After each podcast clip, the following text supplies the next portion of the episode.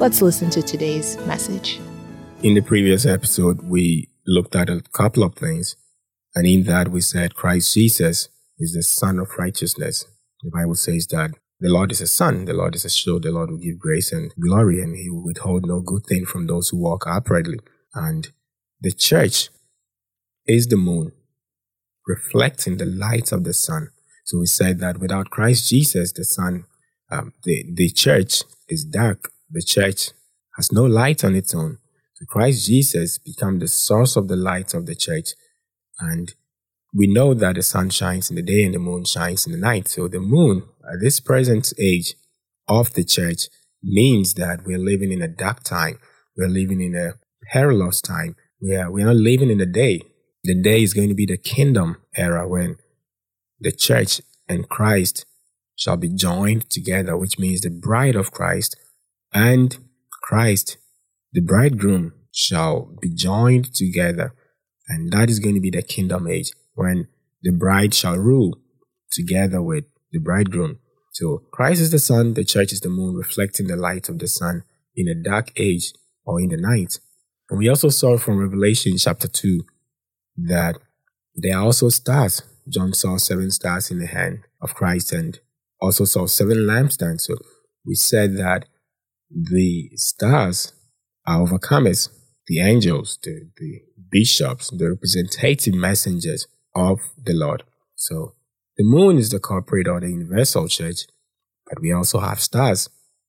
We know that stars also shine in the, in the night, and there are a lot of them. So just as there is a corporate or universal church, the moon, there are also stars who stand for God. And I believe that these are remnants of God. There are people that the Lord uses. There are people who look directly to God. There are people who are always seeking the face of God, who are who have their knees bent every time, interceding for nations, interceding for people, interceding for all manner of things in the church or even outside the church. We also looked at the lampstand. The Bible says that John saw seven golden lampstands or candlesticks, and Jesus was in the midst. And when you read Exodus chapter 25, the Bible says that the lampstand was made of gold. Gold is symbolic of the glory of God. The Bible says that it was beaten or it was hammered and was without weight, meaning the glory of God is without weight. The glory of God cannot be measured. It's just what it is. So the lampstand, according to Exodus chapter 25, had six branches, three on the left, three on the right, and then there is a middle shaft, and there is one light source, which is the Holy Spirit, but there are seven spirits of God. When you read Revelations, the Bible talks about the seven spirits of God. So there is one Holy Spirit, but there are seven spirits of God. These are things that hopefully in later episodes we'll delve more into. So the lampstand is symbolic of the local church, is the vivid expression of Christ, is the vivid expression of the triune God. Just as there is one spirit, but there are seven spirits of God, there is one Holy Spirit, but the expression of the Holy Spirit of God is in sevenfold. And that is how the church is. That the church is supposed to exude the triune God. The church is supposed to exude the Christ life that is lacking in the world. So the lampstand is a local church. So we have the sun, we have the moon, we have stars, and we have lampstands. Now, in Genesis chapter 2, the Bible teaches us that God put Adam to sleep and out of Adam, out of his inner chamber, he brought forth a rib and he created Eve, the wife of Adam. And in Genesis chapter 2, from verse 21 to 24, the Bible says that after God had taken out of the rib of Adam to create Eve, Adam saw Eve and declared, This is now bone of my bones and flesh of my flesh. She shall be called woman because she, is, she was taken out of man. Then the Bible says that therefore a man shall leave his father and mother and be joined to his wife, and they shall become one flesh. They two, they twain, shall become one flesh. Now, in Genesis chapter 2, it ends there. But in Ephesians chapter 5, Paul re-echoes this same scripture, this same verse that for this reason a man shall leave his father and mother and be joined together with his wife, and they two shall become one flesh. In Ephesians chapter 5 from verse 30, Paul says that, For we are members of his body, of his flesh, and of his bones. For this reason a man shall leave his father and mother and be joined to his wife, and they two shall become one flesh. And then he says that this is a great mystery, but I speak concerning Christ and the church. So even when God was creating Adam and Eve, he was speaking about his church. He was telling us something about the marriage between Christ and the church. So Paul says, Oh, this is a great mystery, but actually, I am speaking concerning Christ Jesus and the church. What does this mean? Adam and Eve is a typology of Christ and the church. Because see, out of one came two, and then the two would join together and become one. Before Adam, where was Eve? And before Eve, where was Adam? Look at this. God created Adam, one man. And in that one man, it was as though all of humanity was in Adam. Listen to this carefully. So God created Adam, and out of Adam created Eve. And then now he says that Adam and Eve joined together, they'll become one. So out of one came two, and then out of the two came one. So is the church in Christ. Before the death and the resurrection of Christ, where was the church? Just as Adam had to be put to sleep, and then in his resurrection came Eve, so Christ had to die, that at the resurrection of Christ, the church would exist. Before the death and the resurrection of Christ, the church was not in existence. But at the death of Christ and the resurrection of Christ, the church came into existence. So out of Christ came the church, just like Eve came out of Adam when Adam was put to sleep. So you, you, you, you read that when Lazarus died, Jesus said he was asleep. Let us go and wake him up. And the disciples did not understand. See, Christ died, but actually Christ slept just as Adam slept. And at the resurrection of Adam, at the resurrection of Christ, at the awakening of Christ, at the awakening of Adam came Eve. So at the awakening of Christ came the church. So out of Christ, the church came into existence. It means the church was taken out of Christ. And the Bible says that the two, Adam and Eve, will be joined together to become one, one, one, not two. So Christ and the church will be joined together to become one man, one man. Ephesians chapter 2, Paul says that, for he is our peace. He himself is our peace. He has broken down the middle wall of partition. He has joined, he has made the twain to be one. He has reconciled us to himself. So he is the head, we are the body, we are members of his body. So Adam said, notice that Adam said, This is now bone of my bone and flesh of my flesh. Because in 1 Corinthians chapter 15, the Bible makes us understand that flesh and blood shall not inherit the kingdom of God, neither that corruption inheriting corruption. Flesh and blood speaks of humanity. Flesh and blood is of is that which is of the natural of humanity. Flesh and bones speaks of the resurrection, speaks of a greater life, speaks of a spiritual kind of life. Do you remember when Jesus resurrected, the disciples saw him and they were they were astonished, they were they were amazed. And then what did he tell them? Look at me. The disciples thought that he was a ghost. And Jesus said, A ghost does not have flesh and bones, as ye see me have. So it means that in our resurrected bodies, we shall not have flesh and blood. We shall, we shall have flesh and bones. The glory of God will flow through us, and that will become our very blood. That will become our very life. At the resurrection, we shall not have flesh and blood. We shall have flesh and bones. The glory of God will be what is, would flow through us for us to be able to partake of that which is heavenly.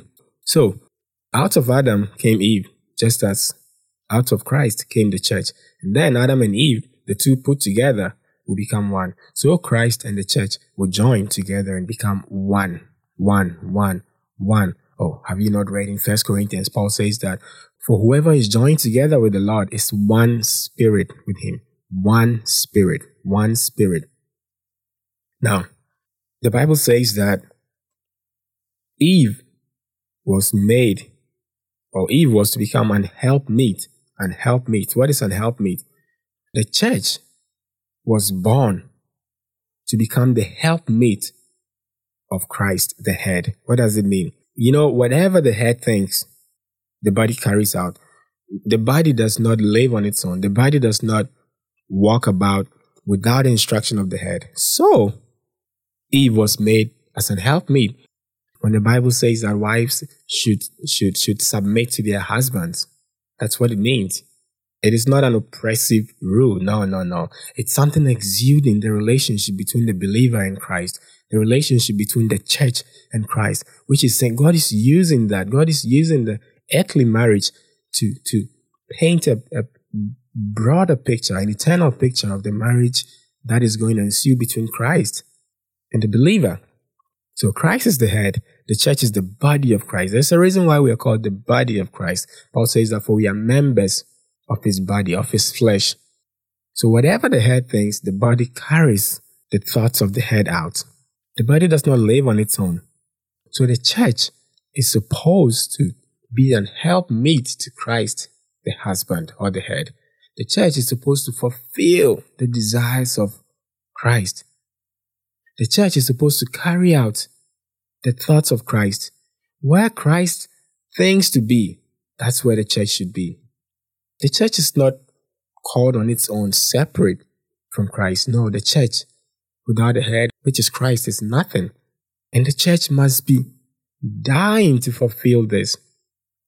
That Christ thinks this, and the church runs to fulfill it. That is the work of God. That's what true ministry looks like. It's not the thoughts of men.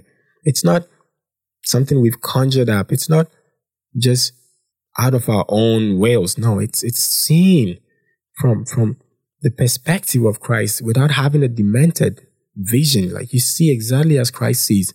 You do exactly as Christ Christ says. And Christ says that my heart is with the brokenhearted. That, that's where the church wants to be.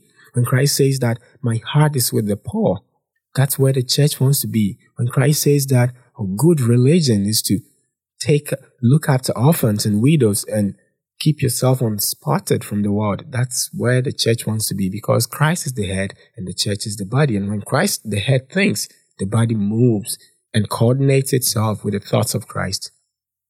So now we are the body of Christ. When we grow and mature, we shall become the bride of Christ and then the wife of Christ.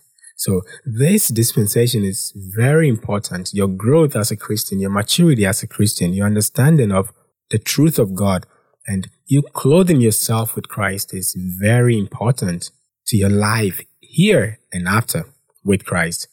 See, Christians are supposed to live with this consciousness. The reason why you have to grow in Christ is not for your comfort.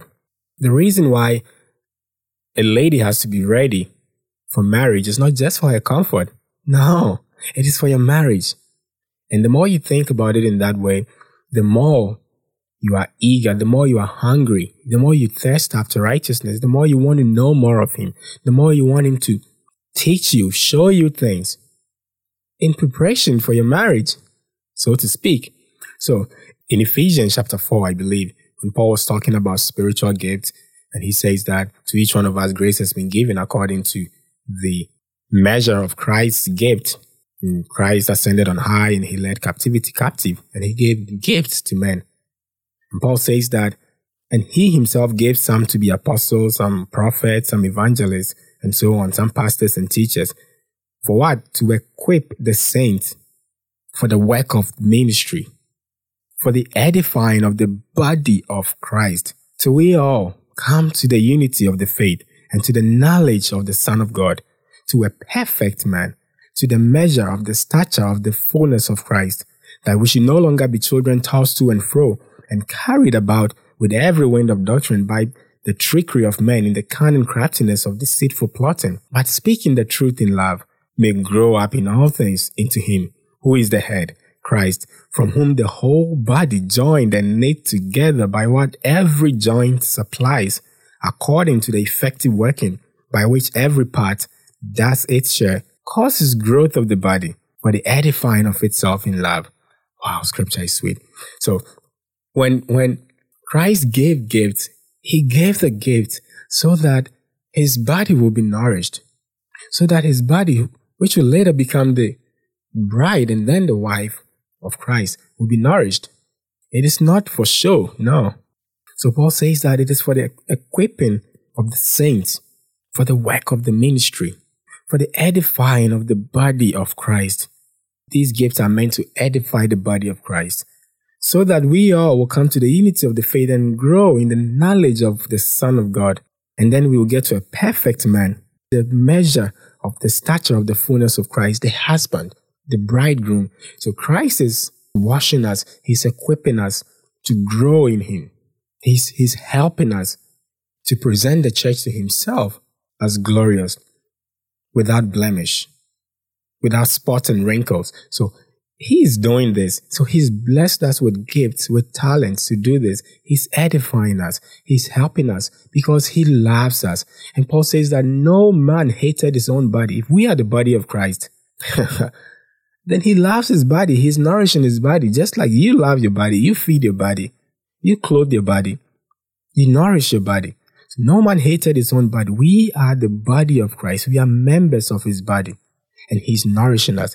He's doing this for himself so that at our union, at the union between Christ and his church, the church will be something glorious. The church will meet, will satisfy the heart of Christ. And that is what we are doing here now. There is nothing called self in the Christian life. This, the, yourself is dead. You should reckon that truth to yourself. Christ is building something up in you. He's building you into something glorious for himself. He's building the new man, the new man, that one man. We, the body of Christ, and Christ, the head. One man, one new man. And the good news is that this is for every man.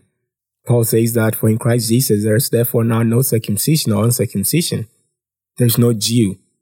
There's no barbarian. There's no Scythian. There's there's no bond. There is no free. In Galatians, Paul says, For in Christ Jesus neither circumcision nor uncircumcision availeth nothing, but faith working in love. And It's for every man. This picture of Christ in the church is reflected everywhere in the Bible. We read about Isaac and Rebekah the Bible says that Isaac carried his own wood to Moriah to be sacrificed. And his father Abraham was going to sacrifice him. Now, Moriah is the same mountain range where Golgotha is. That is exactly where Christ carried his own cross. Isaac married from outside, from an outside nation. Isaac married Rebekah. The Bible says that Abraham sent a servant to get a wife, Rebekah, for Isaac. And he says that Isaac was meditating in the evening tide, and then he saw Rebekah.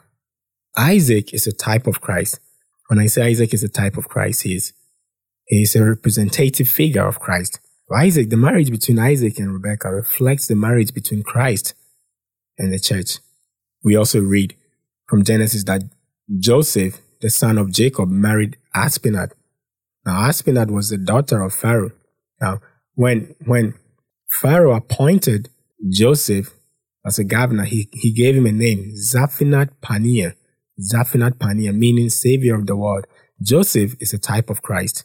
And Joseph did not marry from his tribe. He married from Egypt. Asenath was the daughter of Pharaoh, meaning Christ takes his wife also from the Gentiles, from the outside world. There are no boundaries. Then we also read about Moses and Zipporah, also representing the church in the wilderness. Moses committed murder and he fled. And there he got married to Zipporah when he was in the wilderness. So, meaning Christ takes the church out of the wilderness. So there's so many allegories, there's so many typologies in the Bible that point us to the marriage between Christ and the church. So, so far we've learned about the sun, which is Christ, the moon, which is the church. We've learned about stars, the overcomers, and we have also learned about the lampstands, representative of the local churches around the world. We've also learned that even when God was creating Adam and Eve, he was speaking about his church, the marriage between Christ and the church.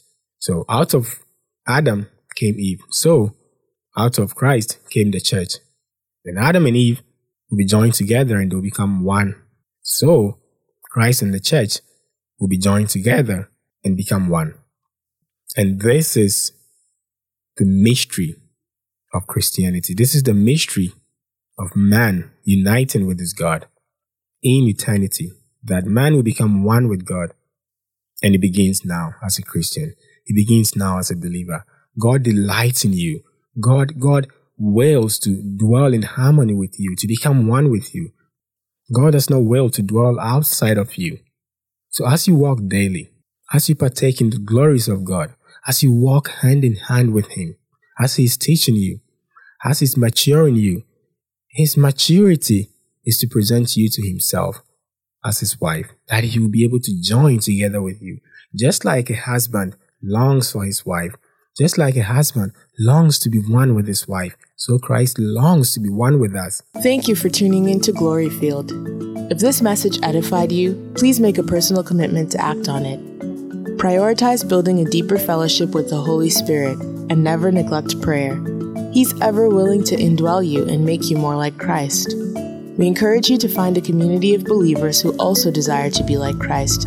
God's faithful, He'll order your steps in righteousness. We love you, and we agree in prayer with you to be obedient to Christ Jesus.